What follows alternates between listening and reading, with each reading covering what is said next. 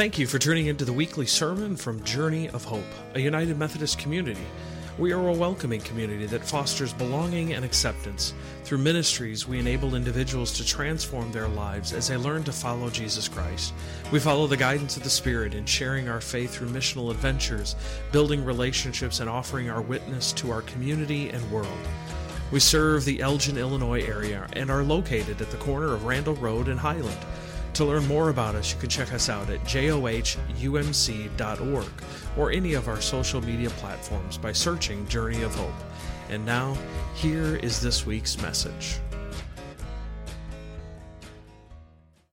Our first reading is from the Old Testament. It's Psalm 150. Praise the Lord. Praise God in his sanctuary. Praise him in his mighty heavens. Praise him for his acts of power. Praise him for his surpassing greatness. Praise him with the sounding of the trumpet. Praise him with the harp and lyre. Praise him with timbrel and dancing. Praise him with the strings and pipes. Praise him with the clash of cymbals. Praise him with resounding cymbals. Let everything that has breath praise the Lord. Praise the Lord.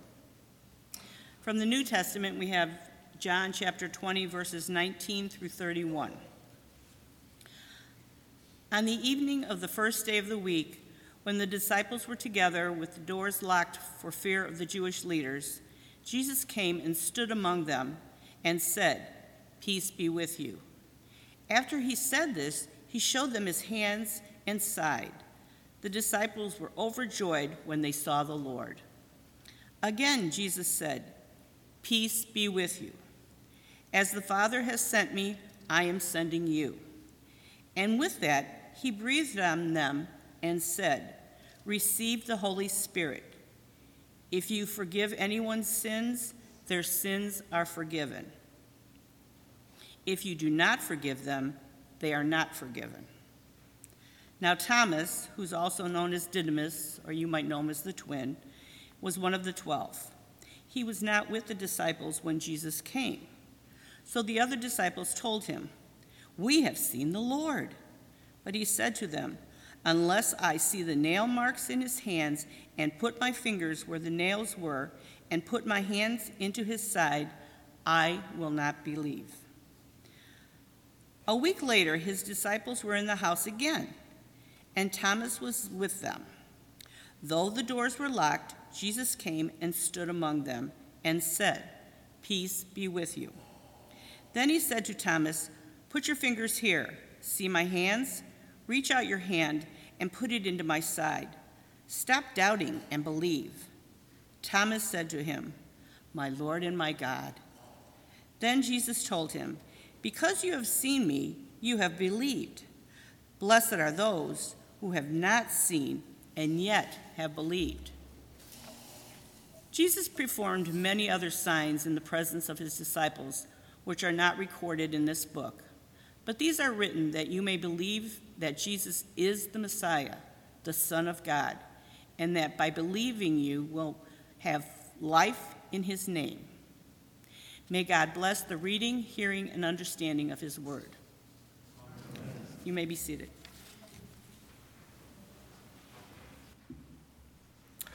So, good morning. It is uh, one of those wonderful Sundays, uh, the Sunday of Ask a Pastor.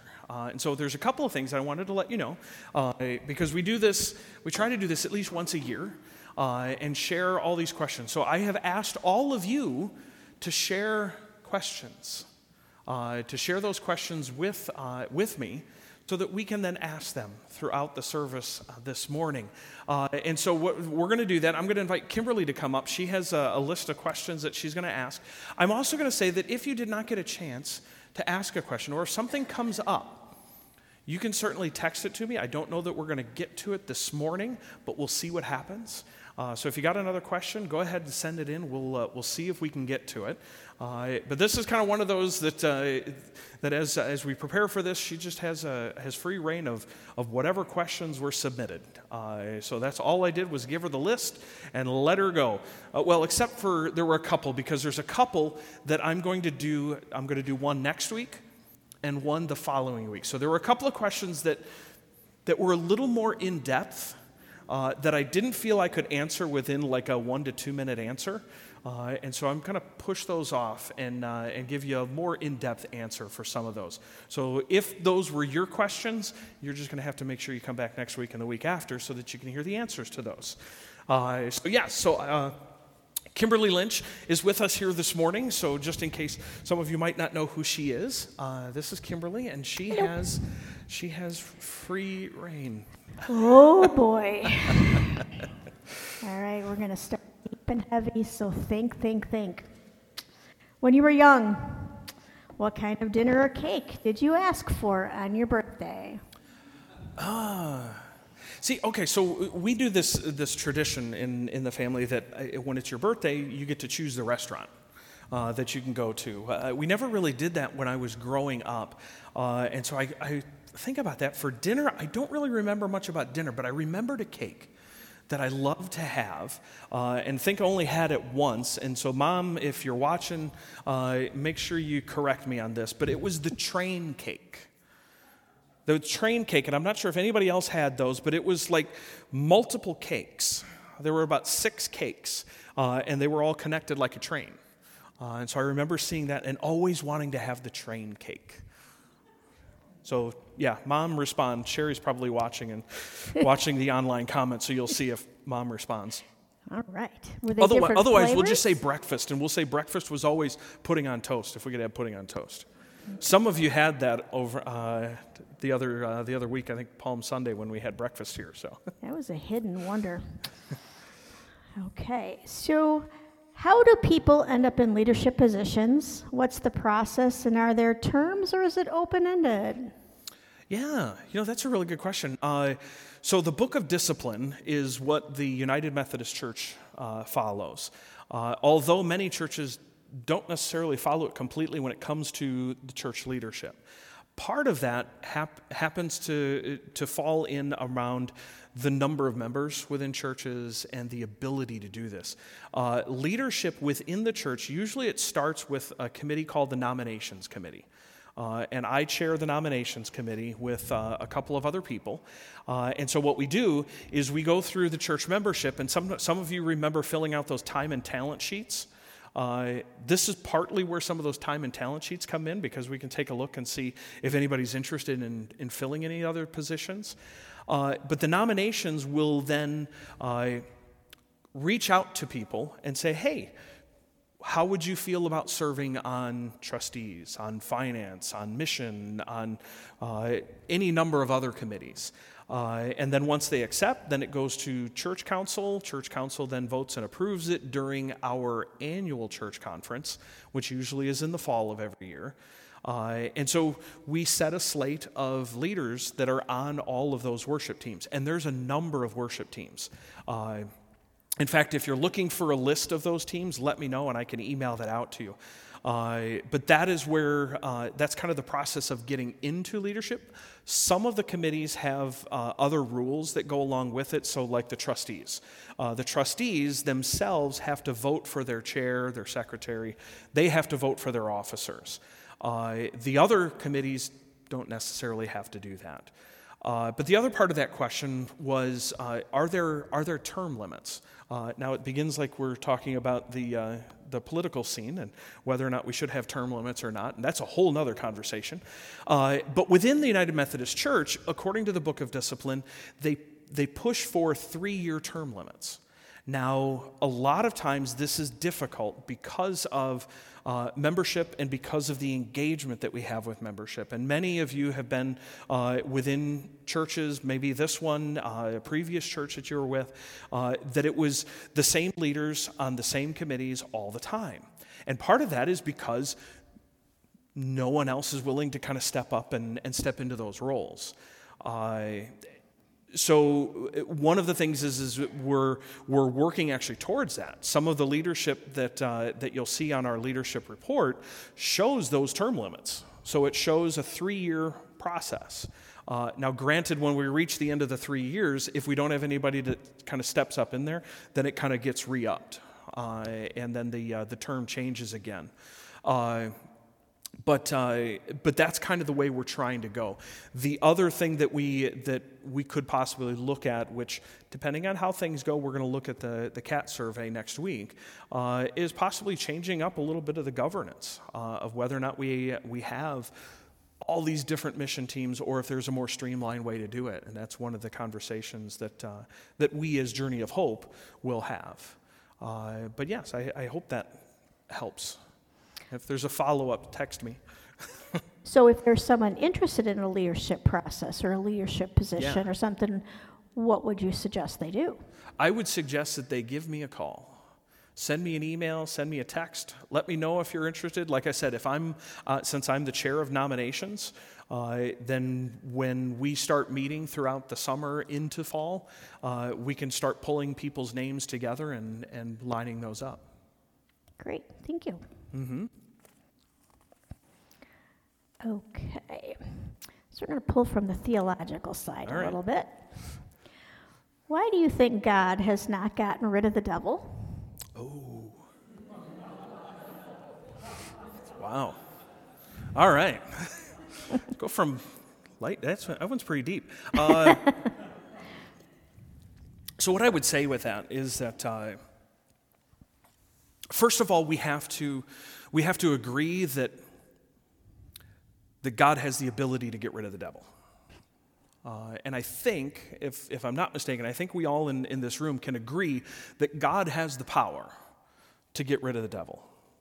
Uh, and so, if we can all agree on that, then let's go back to okay, so why has God not gotten rid of the devil? Why is the devil still prevalent in our, in our lives today? Uh, and, and part of the way I kind of look at this is, uh, is Jesus as he is, as he is crucified, uh, or as it is leading up to that. There's, there's passages that talk about Jesus being glorified. Uh, and when we hear Jesus being glorified, a lot of that is Jesus being lifted up and glorified. And to us, that would mean Jesus is being glorified on the cross. Uh, and so there is a lot of power in that statement. First of all, there's a lot of power in what Jesus did for us on the cross. Uh, but being glorified on the cross through the, through the actions of, you really could say, of, of the devil, uh, because of the people that were crucifying him that day, that the glorification was even more prevalent.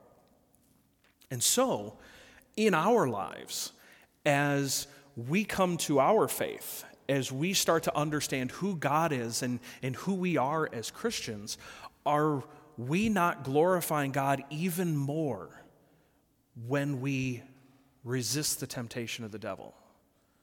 When we run from all of those really bad things that, that the devil is out there working in in our lives?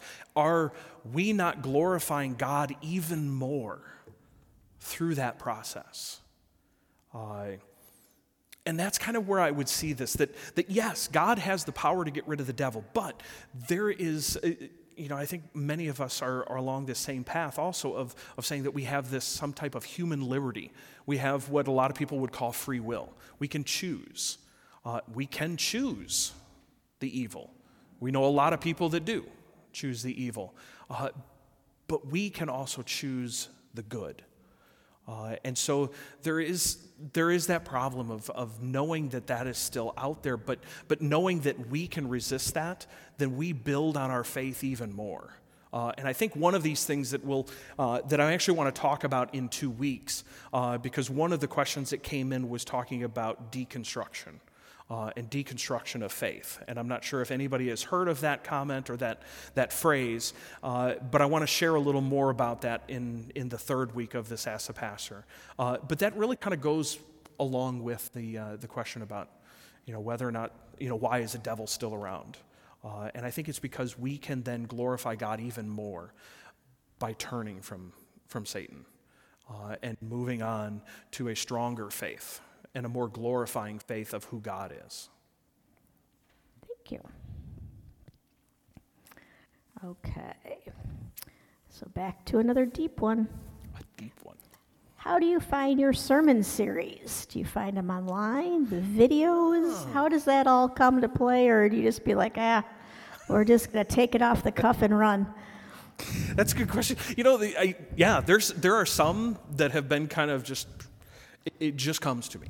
Uh, you know, for some of them, some of the other ones uh, actually come from you, uh, because I do remember there was a uh, there was a stone catcher series uh, that that came from Carol. I think it was Carol Hecht. that stone catchers came from, or or maybe that was that might have been Betty. Uh, but I, I, received a little article about that and I went, that's, that's really good. That's, that's kind of key. The Wizard of Oz series, that came from Dan Hahn. It was a Wednesday morning Bible study that we were talking about, and he mentioned the Wizard of Oz. And I went, oh, that could work as a sermon series. Uh, and so it's part of this is kind of like the 531 moments. If you're open enough uh, to, to continually hear what God is speaking, things just pop out of nowhere. Uh, there are some, like Easter ones, uh, Advent ones. Uh, like our most recent Advent one was a book from Matt Rawle about the, uh, the story of the Grinch. Uh, we also did the story of Scrooge. That was also from the author Matt Rawle. And you've all done a number of, of worship series uh, from Adam Hamilton where we've done through Easter, through whether it was Seven Words with Susan Robb, but also The Way, uh, 24 Hours That Changed the World. Uh, some of those come from, from other authors and other books, uh, but some of them are just, you know, looking out across the congregation and saying, Who are we? And what does God need to speak with us about? So, yeah. And uh, I'm not sure, Paul, if you're getting this, but I'm, there is something burning. it, it has been turned off? Okay. I just wasn't sure if it was. Back, at, back in Lanark, the, uh, the, the front of the sanctuary was just above the kitchen. Uh, and so on the good days when they were doing potlucks, the food smell would come right up where I was preaching. I think it was designed that way so that I would preach much faster when it was like a potluck Sunday. but uh, I wasn't sure if you were getting that smell from back here. So I was smelling that too, but I thought yes. it was the candles. But uh, Okay. So, what do you feel is Journey of Hope's number one strength? And then, on the contrary, the number one area needing improvement? You know, th- this is actually going to be revealed even more, I think, in uh, during our, our CAT assessment results. Mm-hmm. Uh, I've already I've glanced at them. I've actually talked with my clergy coach, who is our consultant, uh, and have already kind of gone through some of those. But I would say, even before we got the results back in, uh, Journey of Hope's greatest strength uh, came when we merged Wesley and Epworth together. We brought two congregations together to form Journey of Hope with a new identity, a new mission, a new vision, and new energy to move forward. Uh, I mean, we are in kind of this transformational position right now uh, of moving forward. And, and I don't know if many of you have witnessed this. I mean, I certainly witnessed this last Sunday uh, as we got close to maybe needing to add a few more chairs in the sanctuary. Uh, but the energy uh, and the passion that, that I'm getting from a lot of you, uh, I would say is probably the number one strength. Uh, and we need to capitalize on that. We really do. Uh, the number one area of growth is kind of in the same vein. We merge two churches together to form one journey of hope. Uh, and the hard part within a merger is usually it's in about the year two, year three, uh, that things start to revert back. Uh, and to revert back, what I mean is by going back to uh, past traditions, past things that, that used to work, instead of moving forward, uh, it's kind of taking that step back and almost going, wait, I'm a little uncomfortable. Can I go back to where I was comfortable? Uh, things are going really well. Uh, I mean, I remember Dave, uh, Dave Kellenberger at one of our meetings was like, he says, I love being treasurer when things are good like this. Uh, it's not so fun when, when things are really difficult. Uh, and so, the, the number one area for improvement, I, I think, really is uniting behind Journey of Hope. uniting behind that mission and that vision. I mean, we're, we're two years old. You're going to read about it in, in the newsletter as you, as you got it, or you probably already read it this morning. Uh, is that we're two years old. We're getting ready to celebrate that two year anniversary at the end of May. Uh, is to think of us as Journey of Hope and not think of us as, as Epworth and Wesley, but we are one together. Uh, the other piece is, is not taking that step backwards into comfort. Uh, and so I, I want to tell you this, but I don't want to tell you this uh, because this is difficult. Uh, because you can choose who you are as a congregation. You can choose to be comfortable. You can really do that. You can choose to be comfortable and to be where you have been for, for years and years. Or you can be growing in your faith. You can be growing in your knowledge of God. You can be growing uh, and expanding, and you can be vital. That is your choice. And so regardless of what you choose. So, okay, so you can, you can choose to be comfortable, you can choose to be growing and active and, and passionate and, and growing in your faith and becoming vital. If you choose to be comfortable, I don't know if I'm the one for you. And I know that that's, that's really hard to say. It's really hard for me to say. But this is where we are. And so that's a really deep question. Uh, but I hope that, that you understand this, that, that we are at that point of two years into the merger. And so we can now choose. And the CAT survey is going to help us do this as we talk about it next week. And so just put that in, put that in your bonnet and, and, and sit with it for a minute. But, but yes, you can be comfortable, you can be vital. But if you want to be comfortable, I just don't know that, that I'm the right person. Uh, and so that's our strength. That's where we need to grow. Okay, we're going to lighten it up. Sorry. Nope, it's all good. When pastors get together, what do they talk about? all of you. no, not just kidding. I mean, yes, there is, there is some of that, but you obviously know that, you know, that when pastors get together, it's like, yeah, we talk about congregations, we talk about ministries. It's not all the, the bad things. It's, you know, there's a lot of really cool things. And, uh, and I've gone through a number of my years with, with clergy friends that they don't ask me anymore. They don't like talking to me about, you know, how's church life? How, how's the congregation doing? They go, ah, don't ask Jared. Because Jared says the same thing all the time. Hey, everything's great. Everything's wonderful. People love me. The ministry's going good, you know. And so, like, so they ask everybody else, hey, how are your churches? Since you don't want me to talk. Uh, but yeah, we do, we do talk about uh, ministry. We also talk uh, really about, truly about ministry, about how is it with your soul? How are you doing? Uh, because there's a lot of times, I mean, I've been blessed with uh, a couple of congregations, uh, technically, I could say three uh, here, and then one down in Lanark that, uh, that, really, that really reach out and will ask me from time to time, really truly meaning it, saying, How are you doing? You doing okay? How's the family? Uh, you know, and, and so we try to do that for ourselves too. We try to reach out to each other and say, are you doing okay? Can we support you in any way? Uh, and so, yeah, so yes, all of you, but then also all of you in the good way. So. Have you ever been present at a laying on hands for healing? Uh, laying out of hands for healing. Laying out of hands, absolutely. Absolutely. Healing, uh, as far as like uh, We've, we, I have been present for a number of laying on hands for, for spiritual and emotional healing. Uh, have, have been present, actually, I, I got to say this, yeah, for some physical healing. Uh, we do a lot of laying on of hands uh, through uh, this spiritual retreat called Walk to Emmaus.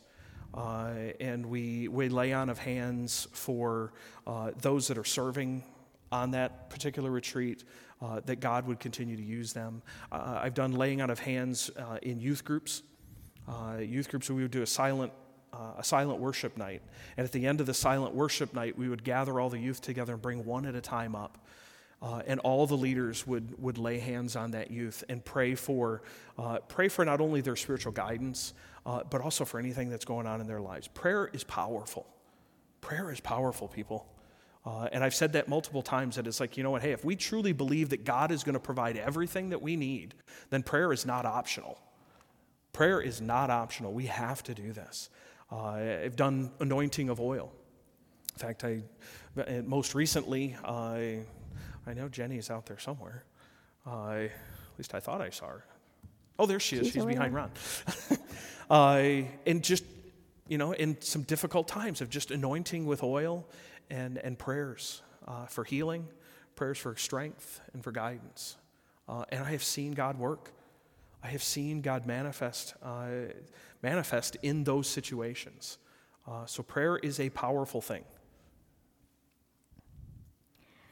How does the United Methodist Church deal with questions around mandatory reporting and clergy um, penitent Yeah. confessional privilege? There was a, and I, and I saw that one. So there was a, the question was brought up because there was a, a story out of Crystal Lake. Uh, and so I, I'm not going to go too much into this because I don't know the, the structure uh, and the governance of the, uh, the Jehovah's Witness Church. Uh, but this is where this problem came in uh, that a, somebody came to the elders of the church uh, and opened up to them under confession that, that they had abused a child. Uh, and in this particular case, uh, from, from what I've understood, uh, was that the two elders that were approached with that said that that was kind of the clergy penitent relationship, and they couldn't share that. Uh, like I said, I don't know much about uh, the, the polity and the governance there in, in that church. I do know, however, my position within the United Methodist Church. I am a mandatory reporter. So if anything like that were to come up to me, even in a side conversation anywhere, I am required by law to make a report. Because if I don't, and Dave would probably back me on this, somebody could come after me, and somebody probably will, uh, if I knew something and didn't share it. Uh, so, as a mandatory reporter, I am required to, uh, to bring those out. What do you believe happens to non believers? Where will their souls go? I said this once before. Uh, I am not God, nor do I want to be. Uh, and so I do not want to be on that judgment seat. Uh,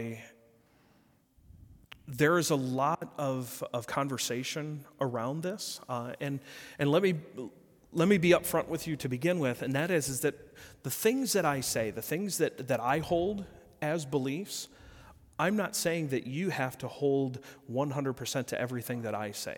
Because if you go around clergy around this Northern Illinois Conference, you'll find that there are differing uh, theological understandings of different things between clergy. Uh, and so, uh, if there's something that I say that you don't fully belie- believe, uh, we can certainly have a conversation. Uh, I'm not going to tell you that you're- wrong. Uh, this again goes back to the whole I'm not God and I'm not on the judgment seat.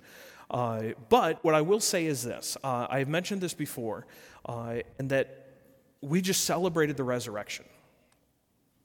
We celebrated the resurrection uh, of Jesus from the cross, which then offers new life to all people. Uh, what God does with the merit of what Jesus did on the cross is God's business. Uh, and this came up actually in, in kind of the topic of some of the other, uh, some of the other religions in the world. Uh, and whether or not somebody asked me, well, actually it asked, was asked in my ordination questions, you know, if I was a Muslim, do I get to go to heaven? If I was uh, Buddhist or Hindu, uh, do I get to go to heaven? Uh, and that's where I said, you know, I, if God chooses to apply the merit of what Christ did on the cross to any particular person, then that's God's business, not mine. Uh, I will say that, you know, Scripture tells us that, that, that the way, the truth, and the life is Jesus Christ. No one reaches the Father except through Christ. What does that mean? Uh, and, and so sometimes, I, in fact, I heard uh, another clergy person express it this way, uh, and that is, is that there, there are people out in our world that don't claim to be Christian that lead a much more Christian life than a lot of people that say they're Christians. Uh, and you probably know some of them. Uh, you probably know some of the people that say they're Christians that don't necessarily lead that Christian life. Uh, and so the, the, the, question becomes is that, is that at that moment when, uh, when that person stands before God on that judgment day, he, and, and that person is there and, and looks and says, It was you all along. It was you all along. I didn't have the words to describe what that was, but I lived my life for you. I served people for you. I did all of this uh, in this particular hope and grace. Uh, you also might remember a passage in Scripture from, I believe it's from Matthew, that, uh, that Jesus was talking about, talking to people and saying, you know what, hey, you're going to reach that time when you come up, to, come up to me at that judgment seat, and I'll say, I never knew you. I never knew you. And so the question then becomes is do we want to do we want to know who Jesus is? Or do we want to know Jesus? Do we want Jesus to know who we are? Or do we want Jesus to know us? Uh, and so, yeah, as far as you know, going back to the to the non-believers, uh, certainly there are some that that have just rejected God and are and are living wicked lives. Uh, there's always that story of the the death row inmate of what happens, you know, at the, the very last moment that that person says, you know, God, I need you. And I realize that what I've done for most of my life is wrong, and I need forgiveness. And while some of us may have this issue of, of somebody at the last minute being accepted into heaven, we also think that there was the thief on the cross next to Jesus that was accepted into, uh, into paradise at that particular moment. Uh, and so no one is beyond the grace of God. I think we got time for maybe one or two more. Okay. This just goes by If so money fast. was no object, Uh. where would you travel? Holy Land. I think no, no doubt at this point, I, you know, yes, the beaches are wonderful, uh, warmer climates are beautiful, but, but the Holy Land uh, would be, I, I would jump on a plane in a heartbeat and head over there, even though there's a whole bunch of unrest going on over there. Yeah. And in Jesus 8, in, excuse me, in John 8, what was Jesus writing on the ground? You know, I had a message about this uh, a while back. I don't remember what series that was in. Uh, but the, the way I kind of viewed it, I mean, there's a number of different views on, on what Jesus was actually writing. Uh, was, was it just a, uh, was it just a gesture uh, of writing in the dirt? There's, there's some belief behind that. Uh, the one that really sticks out to me, uh, that made a lot of sense to me because of what happens immediately after, is that Jesus was actually writing sins. He was drawing and writing in, in their alphabet, writing out sins. But it wasn't just any sins, and it wasn't necessarily the sin of the woman that was about to be stoned. I see him as writing those sins of the people that were gathered there that day because what happens immediately after? He starts writing in the sand, and all of a sudden, everybody leaves. You know, did they leave because of what Jesus spoke before? Or did they leave because there was a combination of what Jesus said and what Jesus wrote? Said, hey, you who have the, or without sin, cast the first stone. And if you think you're without sin, hang on. And then starts writing. And they go, oh, wait a minute. He knows. He knows about me. Granted, he knows me. Uh, and I'm getting out of here. So I, that's really the part that really sticks out, sticks out to me. How about one more? One more. We cannot close without the answers to these two questions. Okay. your favorite ice cream and your favorite coffee. Oh, favorite ice cream. Uh, just scooped mint chocolate chip. Amen. Uh, if you got to go somewhere uh, other than an Al's Creamery shake, uh, would be, and they don't have it for a while. So if any of you have an insight into uh, into Andy's down the street, uh, make sure that you uh, tell them to get espresso back uh, because they had a thing called a jitterbug. Loved it. The jitterbug concrete. It was vanilla ice cream with toffee chunks and espresso. Yeah. That was really good. Favorite coffee? Uh, favorite coffee right now is the Journey of Hope Dark Blend. Oh, that's good. And so make sure you get some when you go over there. Or the light blend is really good too. Uh, otherwise, uh, my other favorite would probably have to be like the Starbucks Veranda blend, which is the blonde roast. That's a good coffee too. All right. All right. Thank you so much. Thank Uh, you. There are a number of other questions that are on here. Uh, and so I will let you know this that I do have all those questions. Uh, I'm going to mark off the ones that we have asked. Uh, and I'm going to try to go through some of those other questions and share them through social media, uh, maybe through our weekly e news, uh, so that if your question didn't get answered, unless, of course, it's it's these other two, which is one, next week we'll be talking about uh, what are your views of God's creation? which is a beautiful one. Wish I could have actually shared that today because this is like Earth Day was Friday, and this would have been a perfect day for that. But I'll do that next week. Uh, and then the week after that, we'll be looking at deconstruction. And what is that? Because that is a huge trend that maybe you're not aware of, uh, but I think you need to be. Uh, and so it'll, it'll be a really fun time to, uh, to kind of discuss that one as well. So, once again, thank you so much. Uh, I hope you got a little better insight into me, uh, as well as maybe some of those, those theological questions that you said, I've always wanted to ask this, but I've never really gotten a good answer that I've really understood. So, thank you very much. Thank you. Thank you. Kimberly, for you. asking. Thank you. All right. now we get ready to go forth from this place. But before we do, let me remind you of our gospel reading this morning was around Thomas the doubter. And so I encourage you, especially you know during this Ask a Pastor series, it's okay to ask questions. It's okay to doubt. This is where we come to a stronger faith as we ask those questions and we look for answers. And so continue to ask those questions of each other, ask those questions of me, wherever you can. And now, as you get ready to go forth, maybe next door as we enjoy some, uh, some refreshments together and more conversation, as we continue our worship across the hall, may you go knowing that the love of God, the grace of our Lord and Savior Jesus Christ, and the fellowship of the Holy Spirit goes with you, and it goes with you always. Amen.